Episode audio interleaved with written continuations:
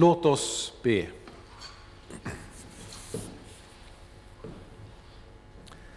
Herre, vi har kommit samman för att höra vad du Gud Fader, vår skapare, du Herre Jesus, vår frälsare, du helige Ande, vår tröstare i liv och död, vill tala till oss.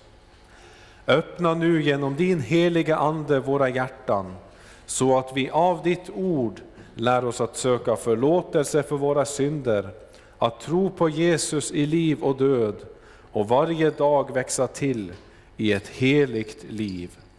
Hör oss, o Gud, för Jesu Kristi skull. Amen.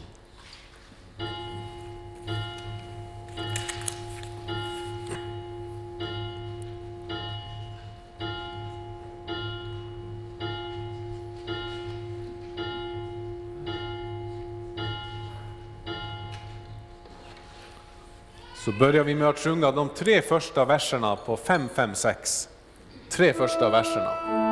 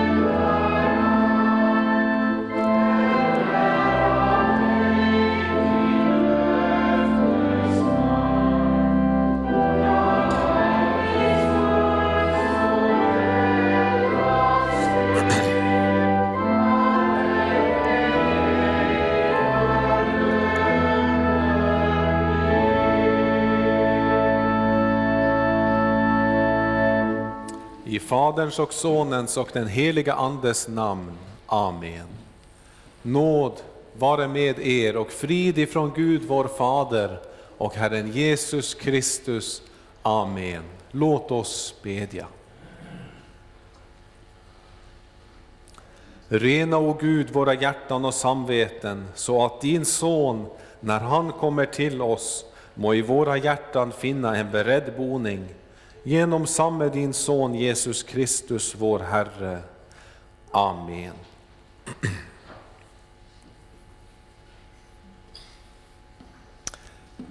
Ingen annan frestelse har drabbat er än vad människor får möta.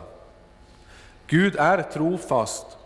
Han skall inte tillåta att ni frestas över er förmåga, utan när frestelsen kommer skall han också bereda en utväg så att ni kan härda ut. Så står det i dagens episteltext, att Gud, han som styr hela historien, han som känner alla människors innersta förmågor, han säger att vi aldrig har mött någon frestelse i våra liv som inte han har låtit oss möta. Av alla våra svåra frestelser är det alltså ingen som har kommit av slumpen. Utan Gud har känt till det alltsammans och i sin allvetande vishet har han låtit frestelsen drabba oss. Men det kanske inte känns så för oss. Det kanske kan verka omöjligt att skulle tänka så och många av de onda saker som har drabbat oss, att Gud skulle ha tillåtit det. Men Guds ord säger oss idag att alla frestelser har varit väl övervägd utifrån hans evighetsperspektiv. Det som för oss har känts svårt, det har Gud i sin vishet sett som nödvändigt för oss att möta. Men texten säger mer, nämligen att Gud är trofast. Vi kan därför lita på att de frestelser som kommer att möta oss också kommer att vara tillåtet, tillåtna av Gud i himlen. Vi behöver alltså inte frukta för slumpen, eller för ondskan eller något annat, utan Gud har kontroll på allt. Han hindrar några frestelser och tillåter andra att drabba oss. Och han som är den allvetande och som därför läser oss alla som en öppen bok, han skall inte tillåta att vi frestas över vår förmåga, utan när frestelsen kommer, för den kommer att komma, då skall han bereda en utväg så att vi kan härda ut. Detta innehåller både en tröst och en varning för oss. För Paulus berättar in, lite innan texten som vi läste om hur Gud straffade Israel i öknen och dödade många av dem när de frestade Kristus, när de knotade mot Gud. Och detta säger Paulus, det skrevs för att varna oss, vi som har världens slut in på oss. Därför den som menar sig stå skall se till att han inte faller. Och när vi i tillägg försäkras att Gud har berett en utväg ur frestelsen så att vi kan härdas ut, så innebär det att alla gånger som vi har fallit i frestelsen, så har det funnits en utväg. Det har funnits en möjlighet att inte synda emot Gud. Vi kan därför inte säga att situationen var så svår och mörk att det var omöjligt för oss att komma igenom den utan synd. Nej, Gud lät frestelsen möta oss och han hade också berett en utväg för oss. Vi står därför utan ursäkt för all vår synd, utan förmildrande omständigheter som tar bort vår skuld. Vi knotade mot Gud när vi tyckte att hans hand låg för tung över oss. Vi frestade honom när vi i vårt övermot vandrade frivilligt ut i frestelsen, säker på våra egna förmågor. Detta har vi gjort, även om Israels historia ligger som en varning och även om Gud allvarligt uppmanar oss att se till att vi inte faller. Ja, varningen är alltså att Gud kan komma att slå ner oss också, så som han gjorde med Israel. Vi ska därför akta oss. Alla frestelser har en utväg, stå därför fast. Men det finns också en tröst i detta ord. För Herren försäkrar oss om en utväg ur frestelsen. Han försäkrar oss om hans styrelse över historien och våra liv. Så han mäter varje frestelse utifrån vår egen situation. Alla dessa löften ger oss hopp och tröst i alla mörka situationer. För även om tunneln kan verka stängt för dig, så säger Gud att det finns en öppning som inte är för långt bort, utan du kan nå den. Stå bara fast i lydnad emot hans ord. Förlita dig på hans hjälp och hans ledning, så finns det hopp även när hopplösheten ligger nära. För han låter oss gå i beredda gärningar. Säg därför inte, jag är för svag, frestelsen är för svår och hade passat någon som är starkare än jag. Nej, det du möter i ditt liv, det är allt sammans tillrättalagt för att just du ska gå igenom det med segern i behåll. Vi får därför stå frimodiga när vi frestas av världen, ty Herren själv har övervunnit världen. Vi får vara lugna i allt hot och strid, för när vi låter Gud i allt få veta våra önskningar genom åkallan och bön med tacksägelse, då skall Guds frid som övergår all förstånd bevara våra hjärtan och våra tankar i Kristus Jesus. Och alla våra tidigare fall, som vi inte hade behövt falla i, de får vi komma till vår Herre med. Han som vi ska höra i predikan förlåter mycket för att bereda oss att älska mycket. Han som sade till sina apostlar, om ni förlåter någon hans synder, så är de förlåtna. Han bjuder oss idag att bekänna allt inför honom, med löfte om den förlåtelse som han vann genom att själv stå fast i vår frestelse och lida vårt straff. Sen vill han styrka och befästa oss i tron genom att själv komma in till oss i nattvardens bröd och vin, så att han i oss kan hjälpa när frestelsen drabbar oss i framtiden. Låt oss i hans namn bekänna alla våra synder och låt oss höra förlåtelsen som han har kallat mig att ge vidare i hans namn, för hans skull. Ja, låt oss be och bekänna.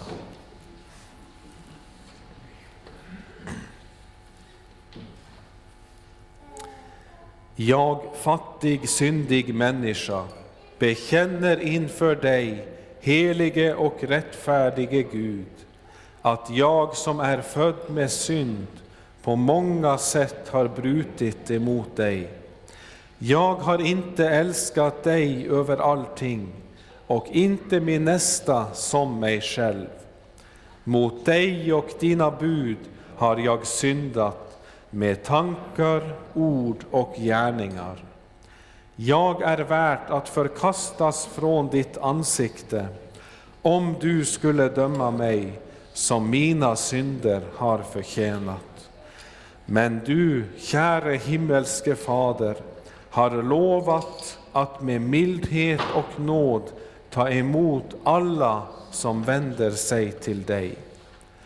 Du förlåter dem allt vad de har brutit och försummat och tänker inte mer på deras synder. Detta litar jag på när jag nu ber dig om förlåtelse för min frälsares Jesu Kristi skull.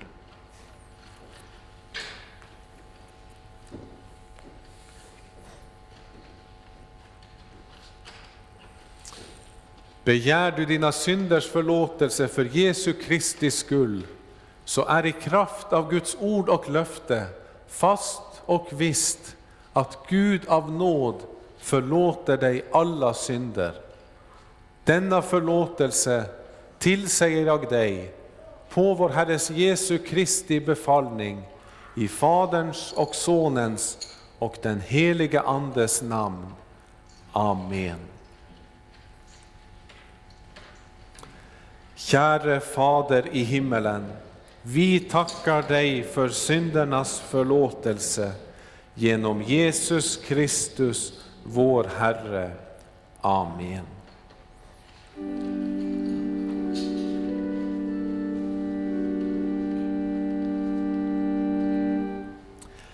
Helige Herre Gud, helige starke Gud, Helige barmhärtige frälsare, du evige Gud, förbarma dig över oss.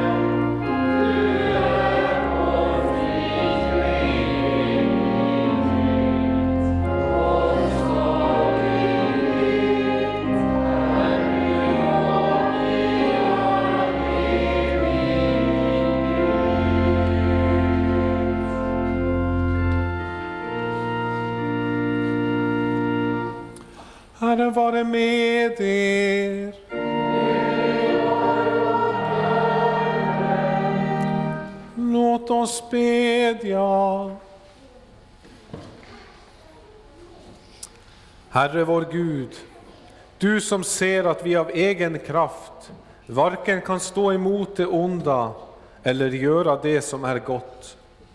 Hjälp oss genom din Ande att i tro hålla fast vid vår Frälsare, så att vi bevaras från allt ont till kropp och själ. Genom din Son Jesus Kristus, vår Herre. Amen. Hör Herrens ord på andra söndagen i fastan, den andra årgångens läsningar. Dagens gammaltestamentliga läsningar hämtade från Första Konungabokens 19 kapitel från början. Ahab berättade för Isabel allt som Elia hade gjort och att han hade dödat alla profeterna med svärd. Då sände Isabel bud till Elia och lät säga Må gudarna straffa mig både nu och i framtiden, om jag inte i morgon vid denna tid låter det gå med dig som det gick med profeterna. När han fick höra det bröt han upp och flydde för sitt liv.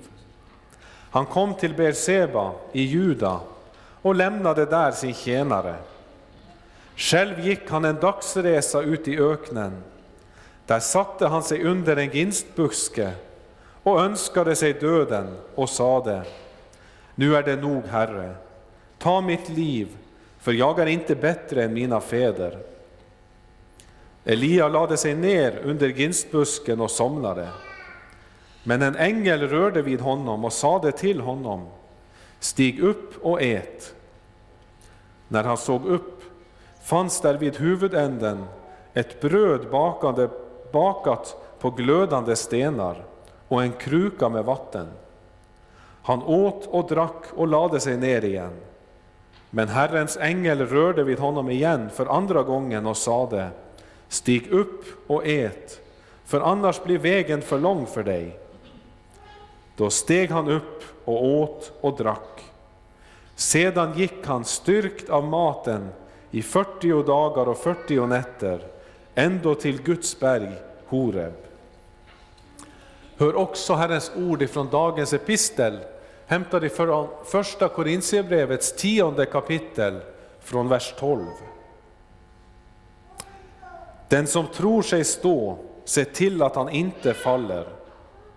Ingen annan frestelse har drabbat er än vad människor får möta. Och Gud är trofast, han ska inte tillåta att ni frestas över er förmåga. Samtidigt med frestelsen kommer han också att ge en utväg, så att ni kan härda ut. Så lyder Herrens ord. Gud, vi tackar dig. Så sjunger vi som gradualsalm 206.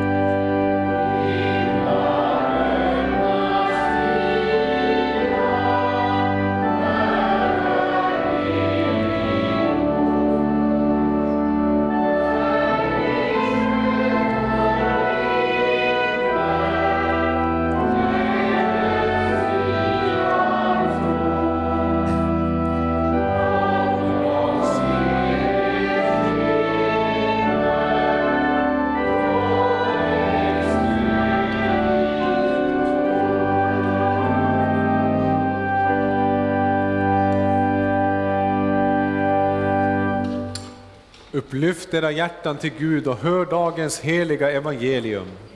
Så skriver evangelisten Lukas i det sjunde kapitel från vers 36. En av fariseerna bjöd hem Jesus på en måltid och han gick hem till farisén och lade sig till bords. Nu fanns i staden en kvinna som var en synderska. När hon fick veta att han låg till bords i fariséns hus kom hon dit med en alabasterflaska med balsam och ställde sig bakom honom vid hans fötter och grät. Hon började veta hans fötter med sina tårar och torkade dem sedan med sitt hår. Och hon kysste hans fötter och smorde dem med sin balsam. Farisén som hade bjudit in honom såg det och sade för sig själv, hade han där varit en profet så hade han vetat vad det är för en kvinna som rör vid honom, att hon är en synderska. Då sade Jesus till honom, Simon, jag har något att säga dig. Han svarade, Mästare, säg det. Två personer stod i skuld till en penningutlånare. Den ene var skyldig 500 denarer, den andra 50. När de inte kunde betala efterskänkte han skulden för dem båda. Vem av dem kommer nu att älska honom mest? Simon svarade, den som fick mest efterskänkt antar jag. Jesus sade, du har rätt.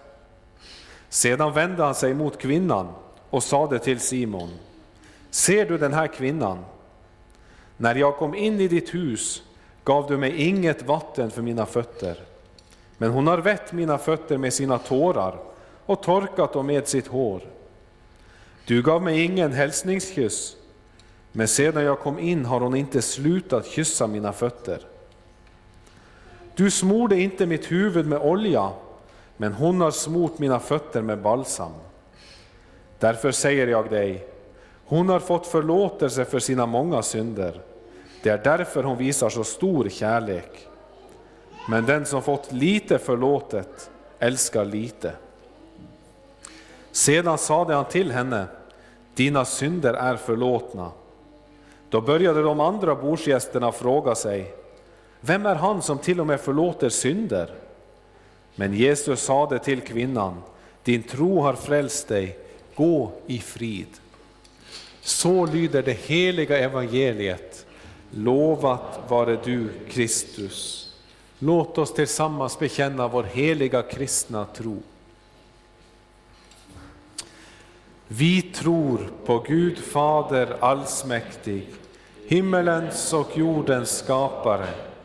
Vi tror och på Jesus Kristus, hans enfödde Son, vår Herre, vilken är avlat av den helige Ande, född av jungfrun Maria, pinad under Pontius Pilatus, korsfäst, död och begraven, nederstigen till dödsriket, på tredje dagen uppstånden igen ifrån de döda, uppstigen till himmelen, sittande på allsmäktig Gud Faders högra sida, därifrån igenkommande till att döma levande och döda. Vi tror och på den helige Ande, en helig allmännelig kyrka, det heligas samfund, syndernas förlåtelse, det dödas uppståndelse och ett evigt liv. Amen. Så sjunger vi innan predikan 253.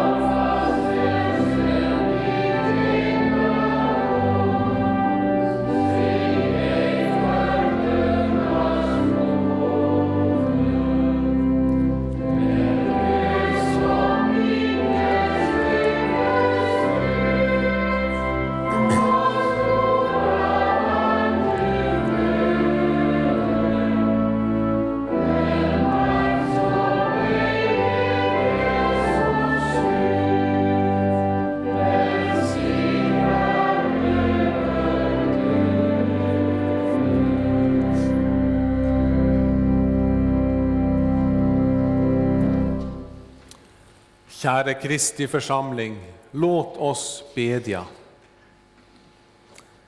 Herre vår Gud, du som för vår frälsnings skull har utgett din son och låtit honom utstå anfäktelse, ångest och plåga. Vi ber dig, hjälp oss att ha vår blick fäst endast på honom, trons upphovsman och fullkomnare, så att vi i all nöd kan trygga oss till din barmhärtighet och finna tröst för våra samveten i ditt heliga ord. Lys och led oss genom mörker och ovisshet och låt oss till sist i härlighetens ljus se hela den nåd som du har berett och den frälsning som du har skänkt oss. Amen.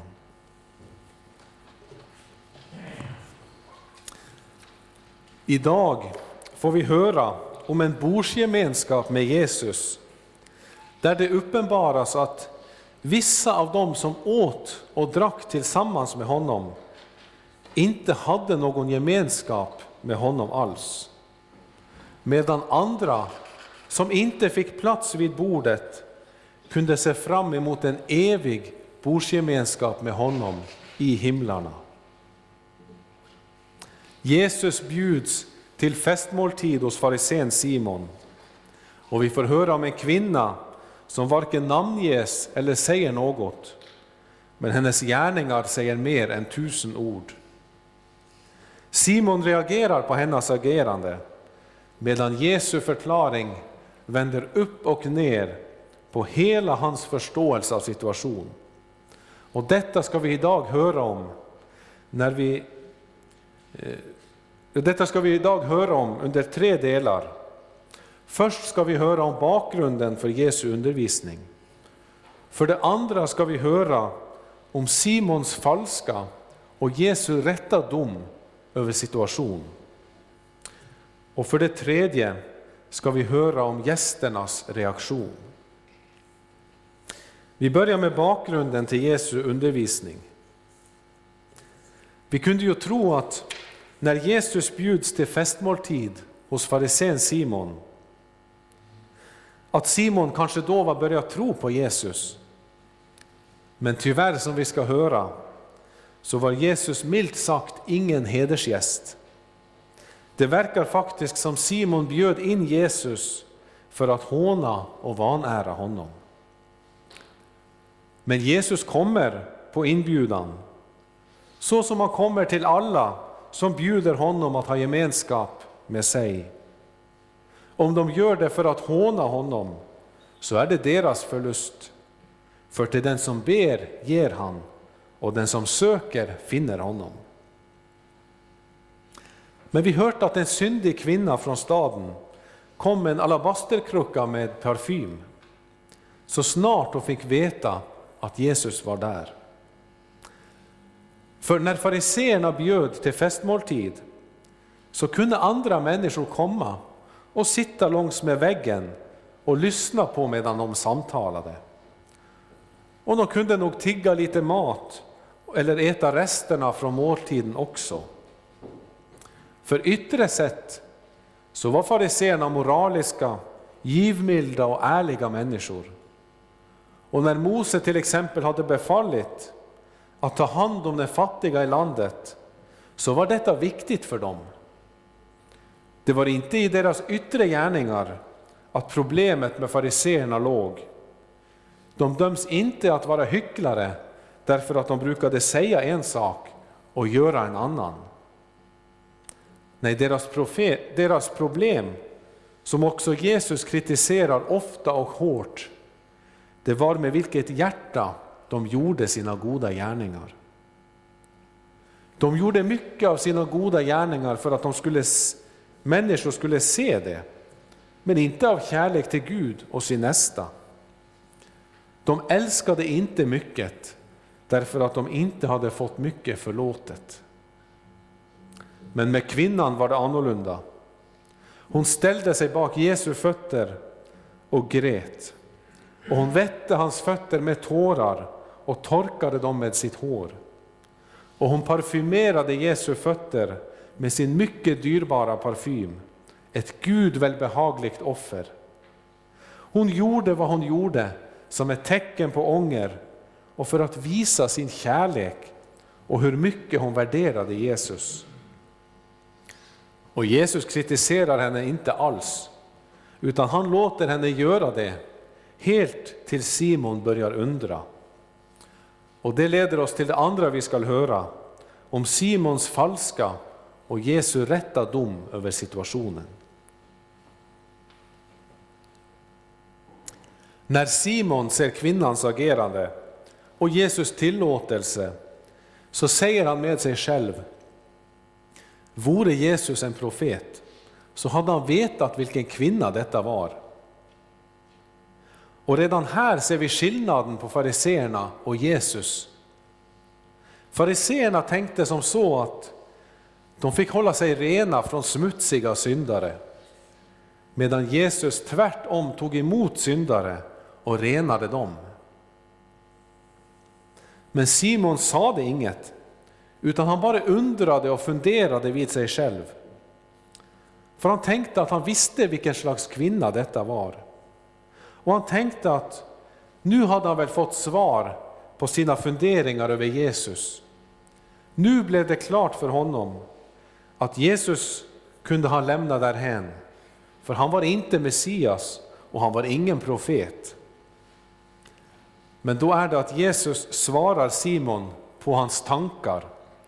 För Jesus känner hans hjärta och han vet i motsättning till Simon inte bara mycket väl vem kvinnan är, men också vem Simeon är. Och just det ska Jesus visa för honom. Därför öppnar han munnen och går rakt på sak. Han säger Simon, jag har något att säga dig. Och Simon svarade hövligt, Lärare, säg det. Sen berättar Jesus om två män, eller två personer, som var skyldiga en penningutlånare pengar. En var skyldig 50 och den andra 500 denarer. Båda fick eftergivet skulden när de inte hade något att betala med. Och sen frågar Jesus vem av dessa två kommer att älska penningutlånaren mest för efterskänkandet. Och Simon dömde rätt, den som fick eftergivet mest. Denna berättelse som Jesus säger, den visar hur Gud behandlar syndare som inte har något att betala sin skuld med. Jesus som själv är penningutlånaren, han efterskänker hela skulden. Betalningen står han själv för, för han betalar själv priset med sitt oskyldiga blod. Fadern sände sonen till världen för att göra detta. Och han hade planerat Jesu lidande, död och uppståndelse innan vi ens var födda och varken hade gjort gott eller ont.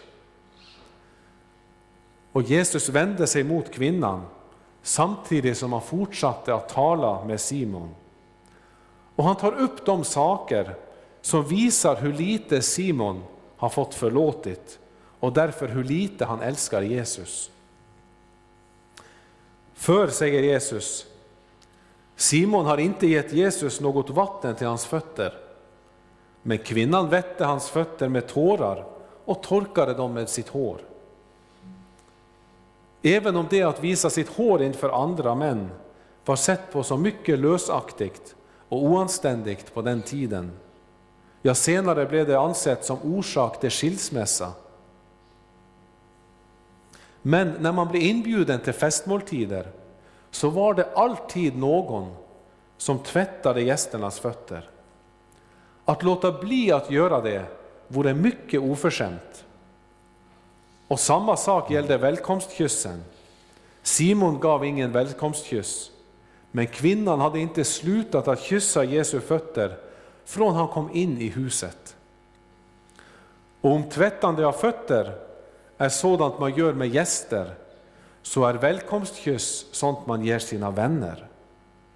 Och Simon hade med detta tydligt visat att Jesus inte var någon välkommen gäst, inte heller var han ansett som Simons vän. Och Simon smörjde inte Jesu huvud med olja, så som han gjorde med förnäma gäster. Men kvinnan smorde hans fötter med sin dyrbara parfym. Alltså var inte heller Jesus ansedd som någon förnäm gäst av Simon. Men Jesus krävde inte. Han led denna oförrätt han led denna oförrätt med tålamod. Men kvinnan hade av sin kärlek till Jesus gjort upp för detta hån och förlöjligande som hennes mästare hade fått utstå. Hon kunde inte se på att någon behandlade Jesus på detta sätt.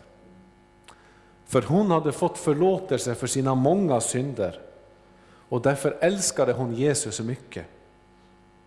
Medan Simons behandling av Jesus visar att han varken älskade honom eller hade fått förlåtelse. För den som lite har fått förlåtit, han älskar lite. Hur man ser på Jesus, hur mycket man älskar honom, det beror alltså inte på hur from, god eller rättsinnig man är. Det beror inte på oss, utan det beror på Jesus och hur mycket som han har, fått, han har förlåtit oss. Kärleken består inte i att vi har älskat Gud, utan i att han har älskat oss och sänt sin son till försoning för våra synder. Vi älskar därför att han först har älskat oss. Och ju mer vi får se av hans kärlek till oss, ju mera älskar vi honom. Är vi otacksamma därför, för att Jesu led och dog för våra synders skull och uppstod till vår rättfärdiggörelses skull, så minskar också vår kärlek till honom. Men om vi får ögonen öppnade för alla de oräkneliga gåvorna som han varje dag skänker oss, så växer också vår kärlek till honom, så som den gjorde det med kvinnan. Och när kärleken till vår frälsare växer, då tar också vi illa vid oss om någon behandlar vår frälsare dåligt. Det är ju på samma sätt som med våra vänner och vår familj, de som vi älskar. Om någon behandlar dem illa, så rasar det inom oss och vi vill hjälpa och stödja som bäst vi kan. Vidare kan vi säga att så som förlåtna av Jesus, gjorda rättfärdiga, därför att våra synder är betalt och efterskänkt av Jesus själv, och Guds vrede därför inte vilar längre över oss, så växer också kärleken till den kropp där Jesus är huvud. Då lider vi med de lidande, gråter med de gråtande och ber för dem. Ja, den som mycket har fått förlåtit, han älskar mycket. Detta är Jesu dom och den är uppenbar även för förnuftet. Nu ska vi till sist höra gästernas reaktion. Kvinnan och Jesus, de visste båda två att hon var förlåtit. För hennes gärningar är just förlåtelsens frukter. Hon hade nog börjat tro på Jesus genom att höra hans tidigare förkunnelse. För hon kände till honom åtminstone. Och när hon fick höra att han skulle äta hos Simon, så tog hon sin dyrbara parfym och gick iväg för att visa sin kärlek mot honom. Och Jesus han ville trösta och bekräfta hennes tro på förlåtelsen. Och därför säger han till henne att dina synder är förlåtna. Denna frälsande utsago. Nu borde de som satt till bords med Jesus ha jublat ur sitt innersta över vad Jesus gör.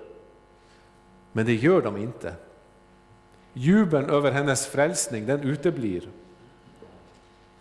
Denna synderskan som de alla kände till från sin stad, hon hade fått sina synder förlåtna och hon hade blivit en annan människa. Hon släpper inte ut sitt hår för att locka män och hon använder inte parfymen för att göra sig åtråvärd för kunder. Nej, hon använder sitt hår, som är hennes krona och ära, till att göra den smutsigaste uppgift, den som även Petrus vägrade Jesus att göra för honom. Slavens uppgift, som inte ens en judisk slav kunde beordras att göra. Detta gör kvinnan frivilligt, som ett förlåtit Guds barn och Jesus syster. Hon böjer sig ner i kärlek och tjänar Jesus i den ringaste ödmjukhet. För den som har fått mycket förlåtit älskar mycket och drivs av kärleken. Händerna som tidigare stal används nu till att arbeta så att man kan ha något att ge till den som behöver.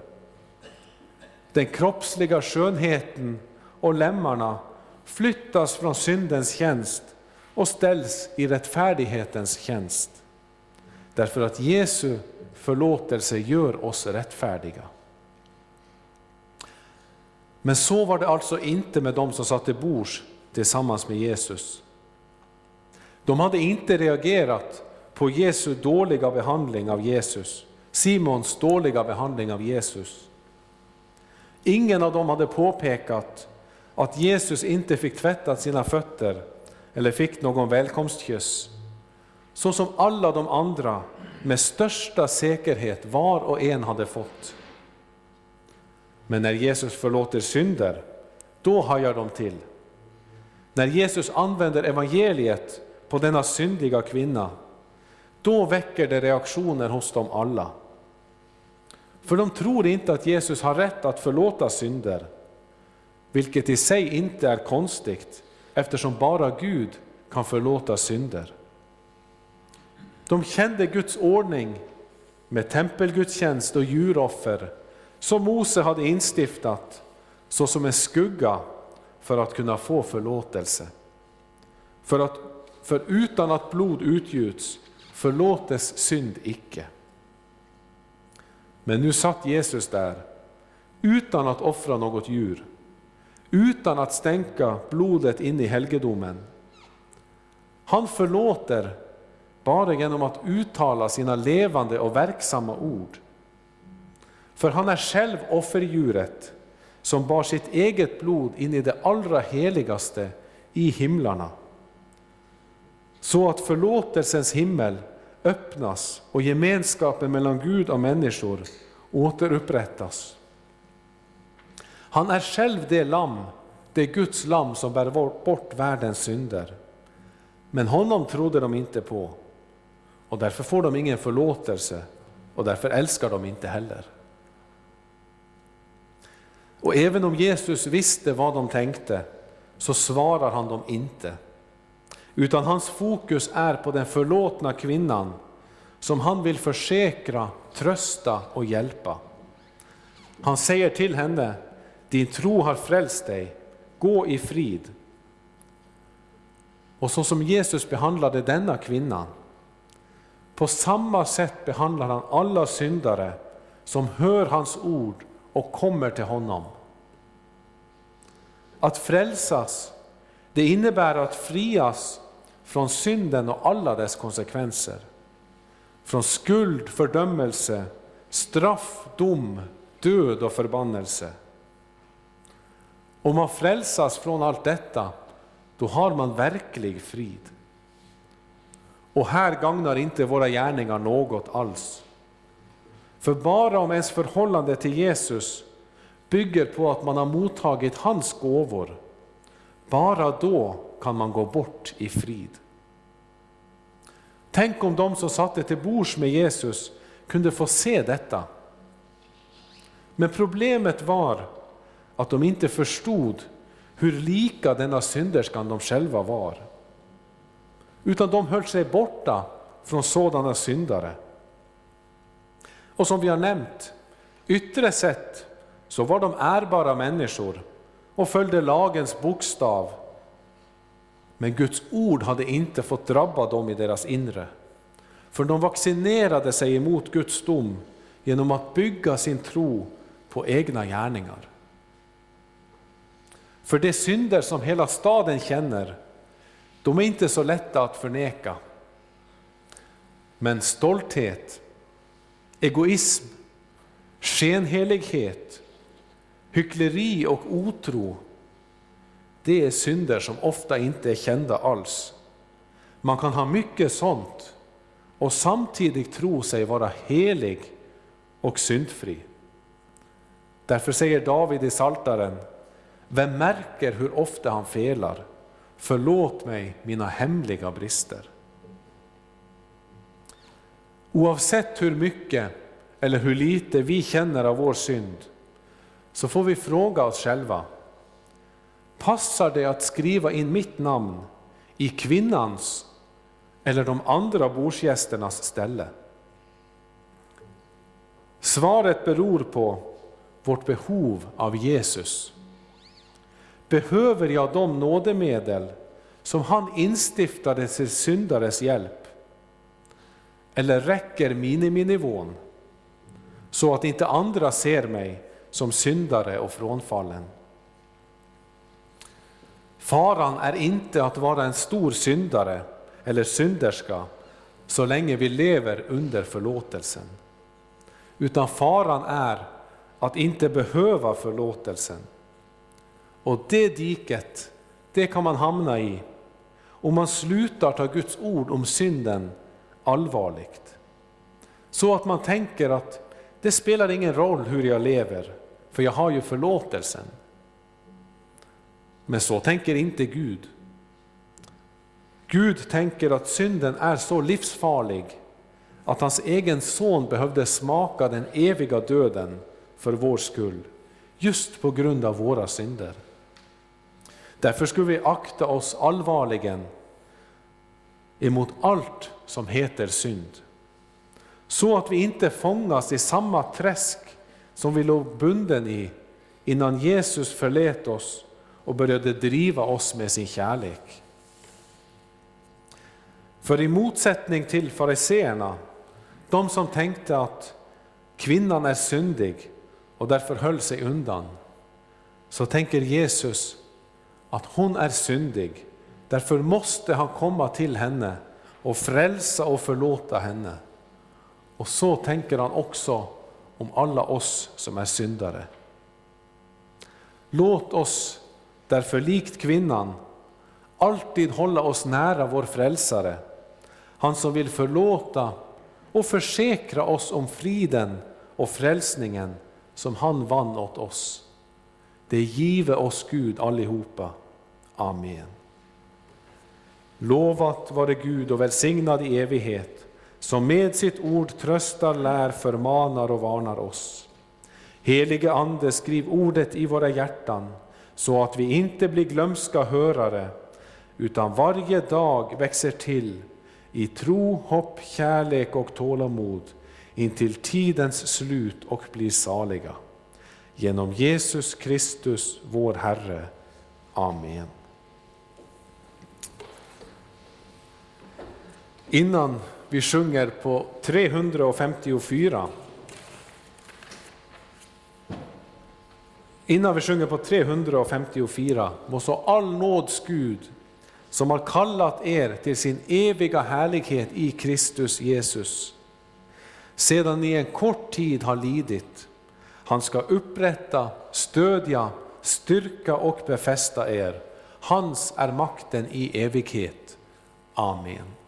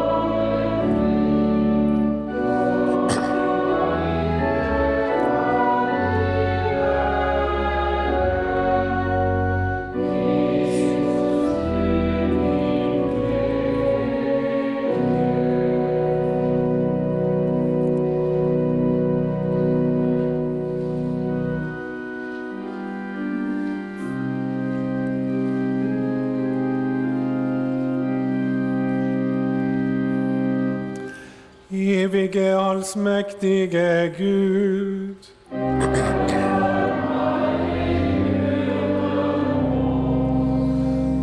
Herre, hör vår bön.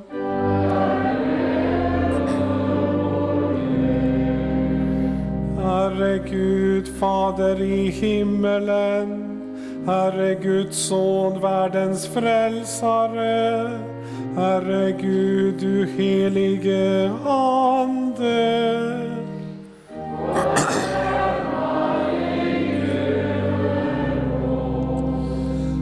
Var oss nådig.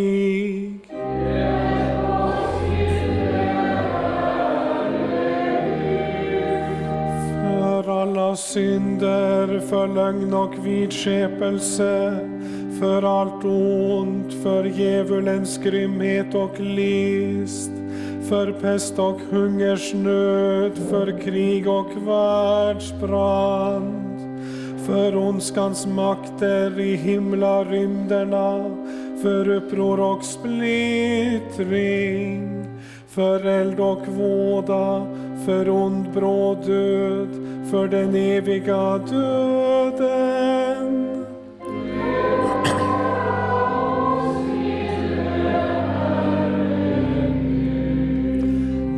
Genom din heliga födelse, genom ditt kors och din död, genom din heliga uppståndelse och himmelsfärd, i frestelse och fall, i välgång och lycka, i dödens stund på yttersta domen.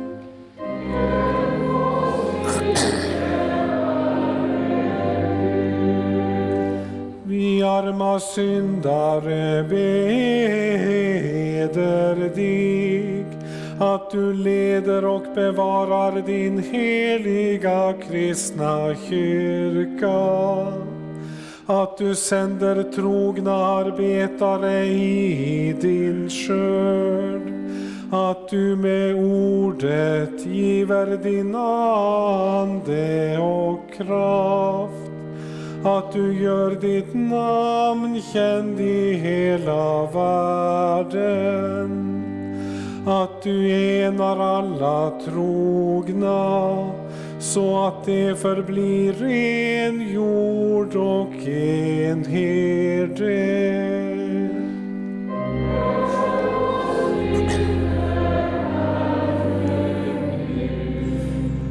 Att du förunnar alla folk fred och endräkt. Att du skyddar och bevarar vårt fosterland. Att du välsignar våra hem och för de unga på dina vägar.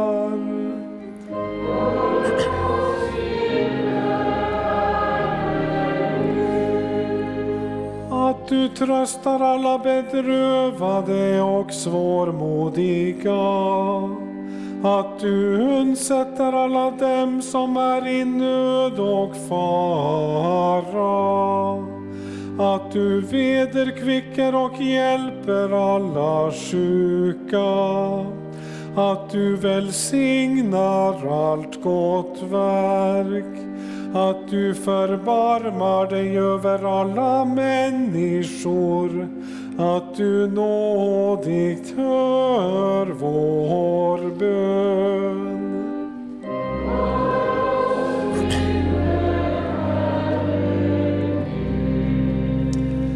Herre allsmäktige Gud, du som hör de botfärdiga sökar och tröstar bedrövade hjärtan. Hör den bön som vi i vår nöd bär fram och hjälp oss så att allt det onda som djävulen, världen och vi själva tillfogar oss genom din Andes kraft blir till intet jord. Så vill vi frälsta från allt ont i din församling alltid tacka och lova dig. genom Jesus Kristus vår Herre. Amen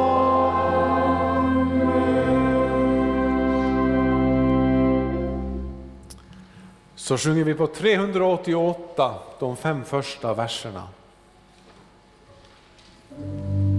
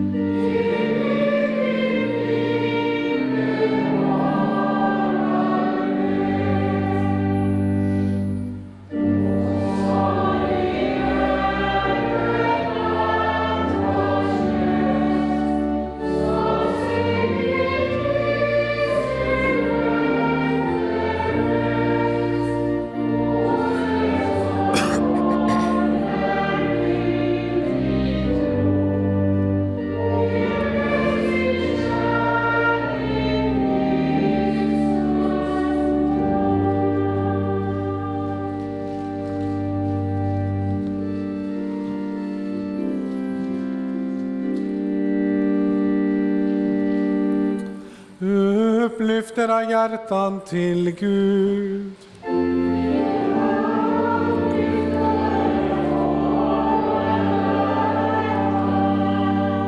Låt oss tacka Gud vår Herre.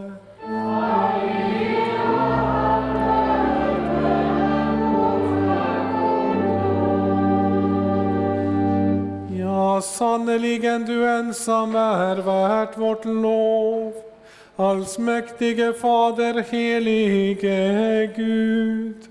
Dig vill vi prisa och välsigna genom Jesus Kristus, vår Herre.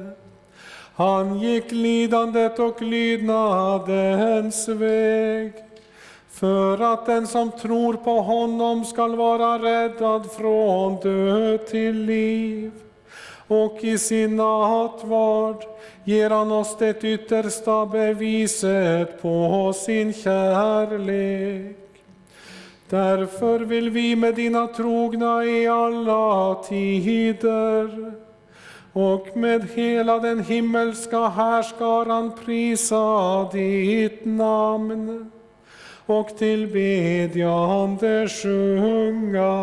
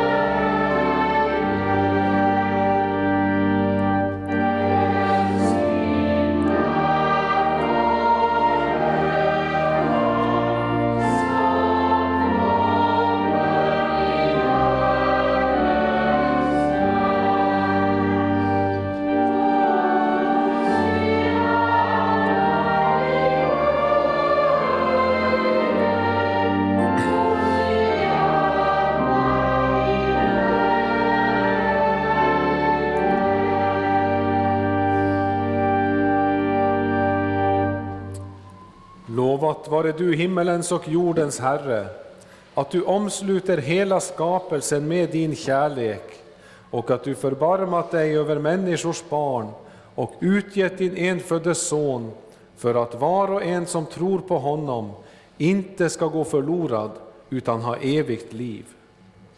Vi tackar dig för den frälsning du har berett oss genom Jesus Kristus. Bered oss genom din helige Ande att ta emot honom när han kommer till oss i sin heliga nattvard. Amen.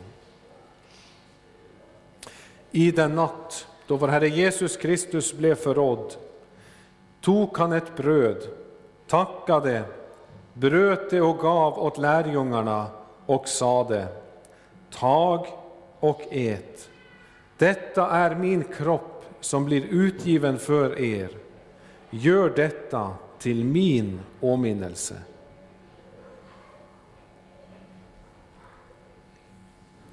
Likaså tog han kalken, tackade, gav åt lärjungarna och sade, drick av den alla.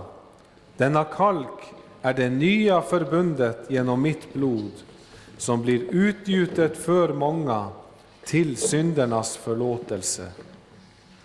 Så ofta ni dricker av den, gör det till min åminnelse.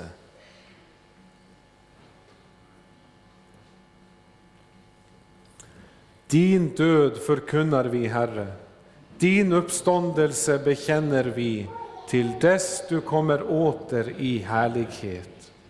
Helige Fader, vi firar denna måltid till åminnelse av din Sons lidande och död, uppståndelse och himmelsfärd.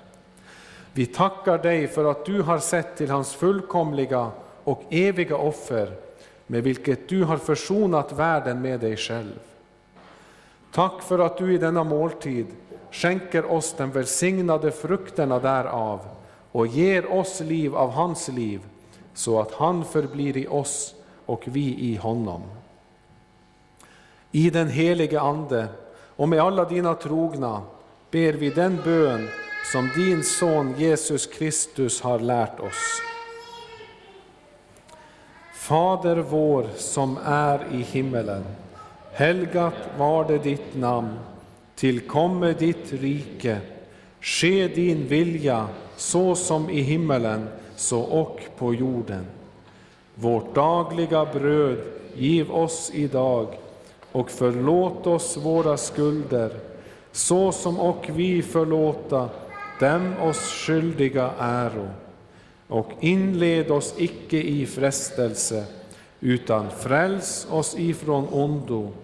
Ty riket är ditt, och makten och härligheten i evighet. Amen.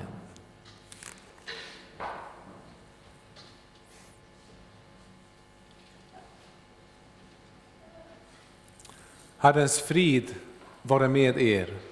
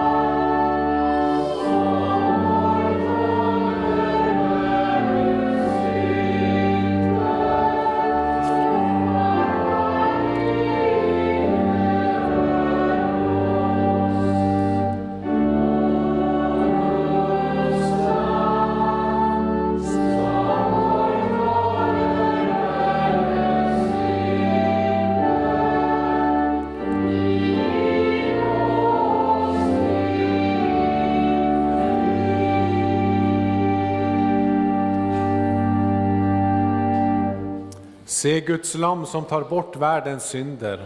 Kom, nu är allt tillrätt. De som vill ta emot genom intektion att jag doppar oblaten och ger, de kan komma först.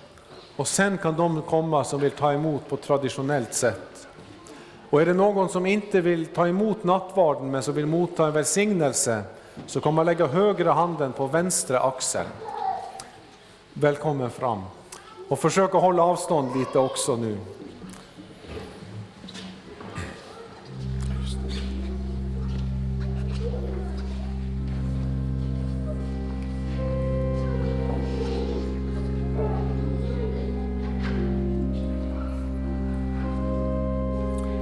Kristi kropp för dig utgiven.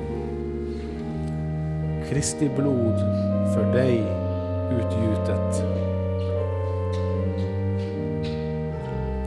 Kristi kropp för dig utgiven. Kristi blod för dig utgjutet. Kristi kropp för dig utgiven. Kristi blod för dig utgjutet.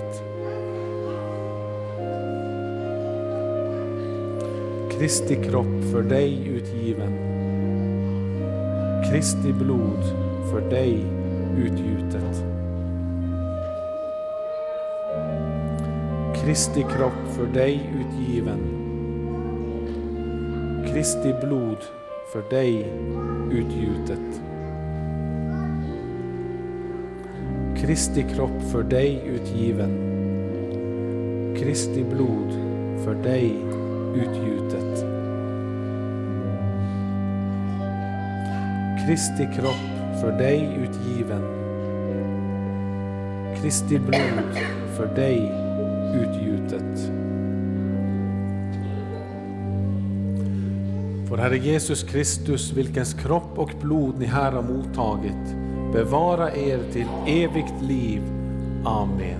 Gå i Herrens frid.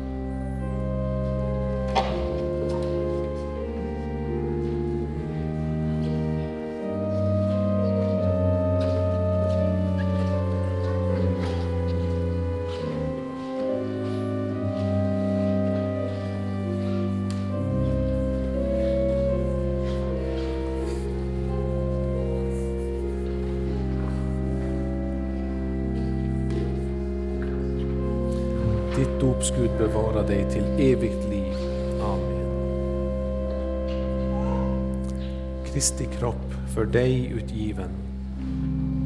Kristi blod för dig utgjutet. Ditt dops Gud bevara dig till evigt liv. Amen. Kristi kropp för dig utgiven. Kristi blod för dig utgjutet. Kristi kropp för dig utgiven. Kristi blod för dig utgjutet. Ditt dop Gud bevara dig till evigt liv. Amen. Kristi kropp för dig utgiven. Kristi blod för dig utgjutet. Ditt dop Gud bevara dig till evigt liv.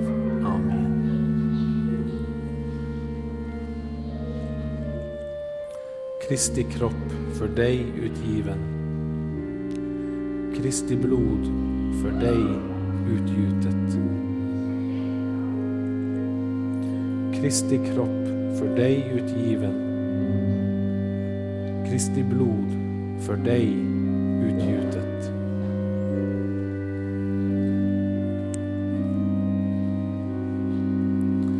Kristi kropp för dig utgiven. Kristi blod för dig utgjutet. Vår Herre Jesus Kristus, vilkens kropp och blod ni här har mottagit, bevara er till evigt liv. Amen. Gå i Herrens frid.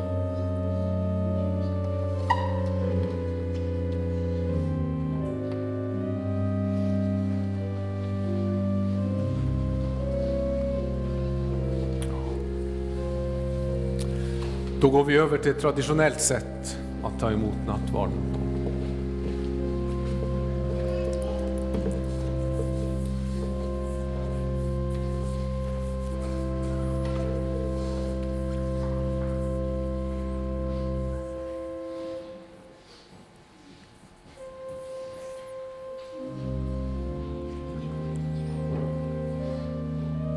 Kristi kropp för dig utgiven. Kristi kropp för dig utgiven. Kristi kropp för dig utgiven. Kristi blod Kristi kropp för dig utgiven. för dig utgjutet. Kristi kropp för dig utgiven. Kristi blod Kristi kropp för dig utgiven. Kristi kropp för dig utgiven. Kristi kropp för dig utgiven. Ditt dops Gud bevara dig till evigt liv. Amen. Kristi kropp för dig utgiven. Ditt dops Gud bevara dig till evigt liv. Amen. Kristi kropp för dig utgiven. Kristi kropp för dig utgiven.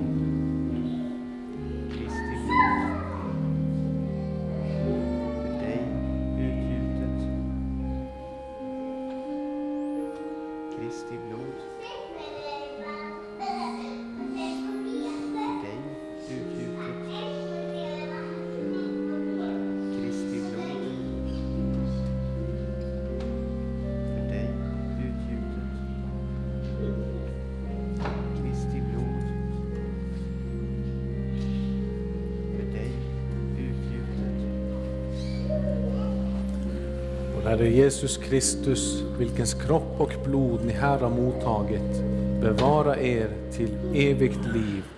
Amen. Gå i Herrens frid.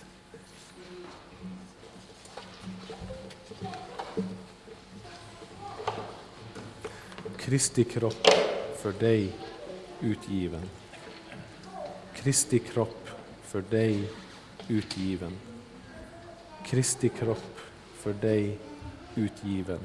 Kristi blod Kristi kropp för dig utgiven. Kristi kropp för dig utgiven. Kristi kropp för dig utgiven. Kristi kropp för dig utgiven. för dig utgjutet. Kristi kropp för dig utgiven. Kristi kropp för dig utgiven. Kristi blod för dig Vår Herre Jesus Kristus, vilkens kropp och blod ni här har mottagit, bevara er till evigt liv.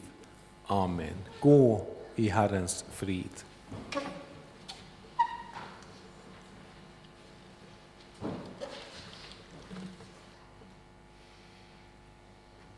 För dig utgjutet. Vår Herre Jesus Kristus, vilkens kropp och blod ni här har mottagit, bevara er till evigt liv. Amen. Gå i Herrens frid.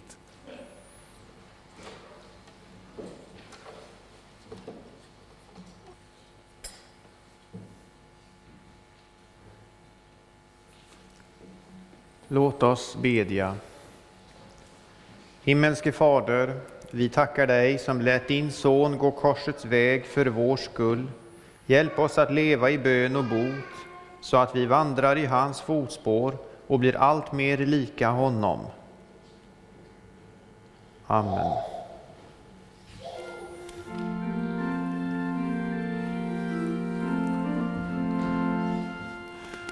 Låt oss tacka och lova Herren.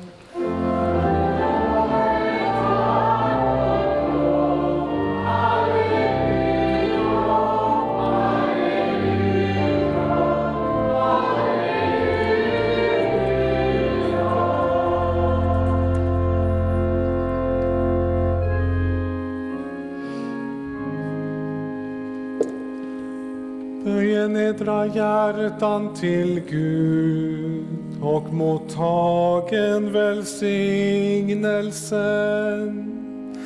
Herren välsigne eder och bevare eder. Herren låte sitt ansikte lysa över eder och vare eder nådig. Herren vände sitt ansikte till eder och give eder frid. I Guds Faderns och Sonens och den helige